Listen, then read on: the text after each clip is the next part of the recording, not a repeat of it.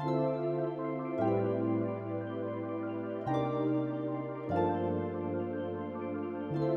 am compelled to carry the gospel of freedom beyond my particular hometown.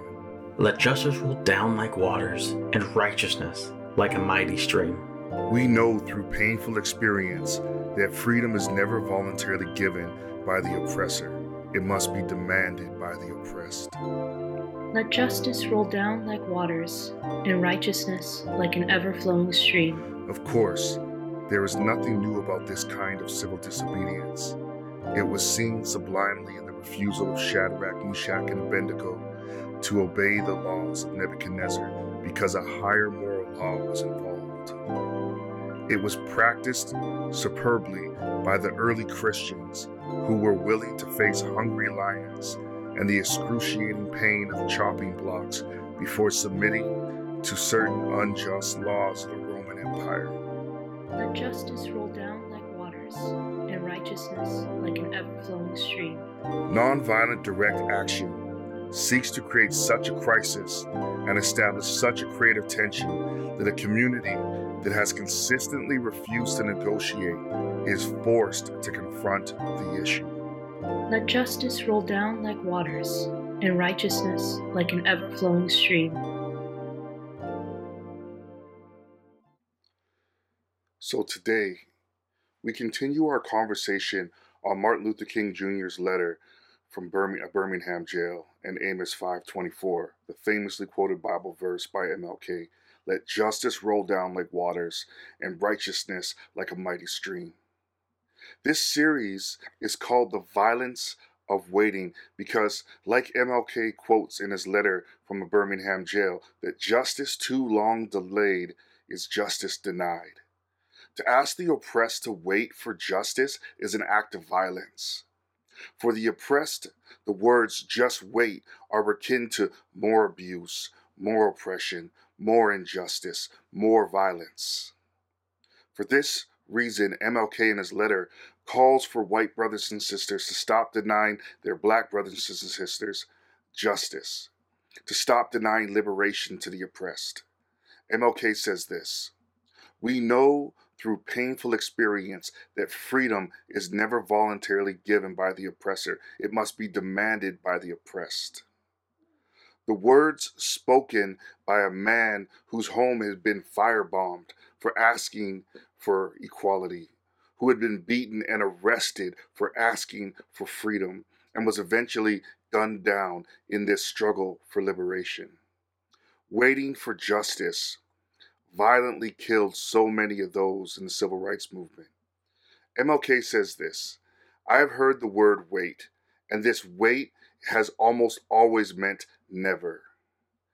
It has always been a tranquilizing thalidomide, relieving the emotional stress for a moment, only to give birth to an ill formed infant of frustration. The oppressed are rightfully frustrated, and we have seen that frustration boil over to rage at times.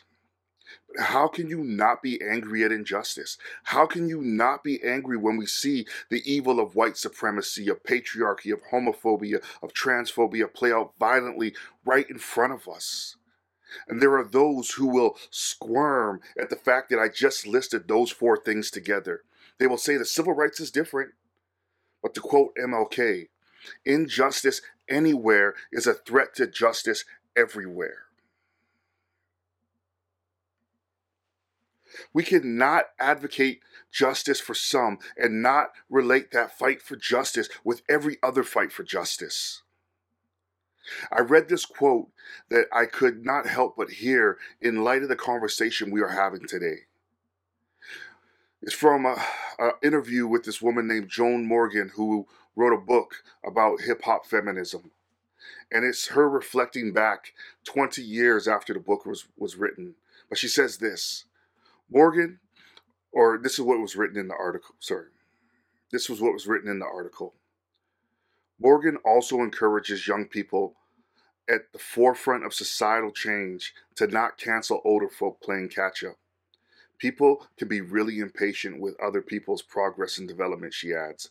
They can judge harshly, forgetting these things take time. I couldn't help but ask do we have time for folks to play catch up? What is the cost of waiting for them to catch up?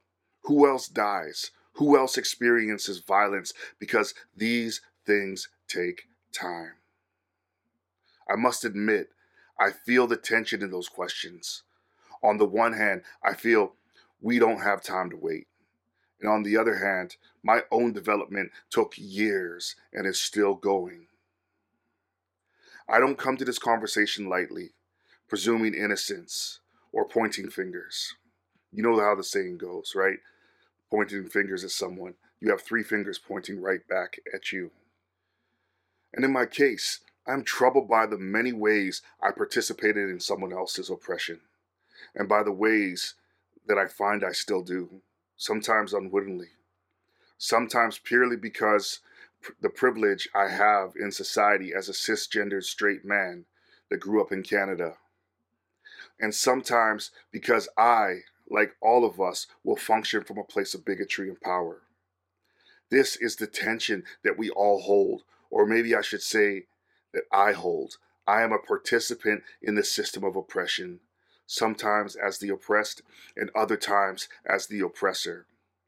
But I find the words of MLK shining a light on the way forward for us. I must confess that I am not afraid of the word tension. There is a type of constructive nonviolent tension that is necessary for growth. After all, FOS is a community that seeks to live in this tension. We have all committed ourselves to questioning, to listening, to presence, to resistance, and to cultivating space. These things only happen if we allow for that constructive, nonviolent tension that MLK calls us to. Do not be lulled into thinking that you cannot participate in the bringing of justice into this world because your starting point in this journey of liberation is different from someone else's starting point. We have been conditioned to think that oppression is normal. It's just the way it is. But it's not true. Oppression is something that we must find a way to be liberated from. The theologian Willie Coleman tells us that liberation is when the oppressed and the oppressor are both liberated from the systems of oppression. Let me say that one more time. Liberation is when the oppressed and the oppressor are both liberated from systems of oppression. Meaning that your liberation is bound up in mine, and my liberation is bound up in yours. There's a scene in the movie Gangs of New York where there's a tenement house that's on fire, and everyone in the neighborhood is standing around and watching the fire as entertainment. Competing fire crews are duking it out instead of fighting the flames. There is a point in the scene when a woman is pleading with the head of one of the fire brigades to save her house, but almost everyone is content to just let the whole place burn. That's just the way it is. I feel like this scene is an apt analogy for how many of us think about liberation from oppression. When we are not the ones who are being oppressed, we are content to sit back and watch it unfold even perversely take pleasure in the voyeurism of it all. Growing up in my faith tradition, I cannot help but think of the countless times I heard the phrase, it's all going to burn anyways, in regards to the many injustices visited upon God's good creation. It's all going to burn anyways. It's just the way it is, are both insidious ways of saying don't worry about injustice because here's the truth it's not all going to burn. And we don't have to leave behind ashes in our wake. It's not just the way it is. This is a carefully crafted system of oppression that works as it was designed. But it doesn't have to stay that way. Another world is possible. A world of justice is possible. A world of equity and equality is possible. As followers of Jesus, it is our vocation to live out the reality of that world. Roman 8:19 says it this way, "For creation waits in eager expectation for the children of God to be revealed." We have an active role to play. In fact, creation is waiting for us to step up to bring about liberation for all creation. I want to return to the image of the burning house. There is so much information about the burning house that we don't have. How did the fire start? Was it intentional or an accident? Are the people who lived in that house good people? And so maybe we're not the people who are fighting while the house burns. Maybe we're just sitting back and waiting to get the answer to the questions before we can decide to act. But to do this is to let the house burn. To do this results in the same injustice as the people perversely watching and the ones fighting instead of putting out the fire. That is what MLK is talking about. Those who are saying, wait, while the fires of injustice burn, are just as guilty as those who are actively participating in the oppression. Both are part of the system of oppression But what if everyone began to work together to put out the blaze instead, right? And make sure that the home is saved. And if it can't be fully saved, maybe we can work together to see it restored. MLK says it this way time is neutral, it can be used either destructively or constructively. I'm coming to feel that the people of ill will have used time much more effectively than the people of goodwill. We will have to repent in this generation, not merely for vitriolic words and actions of bad people, but for the appalling silence of the good people.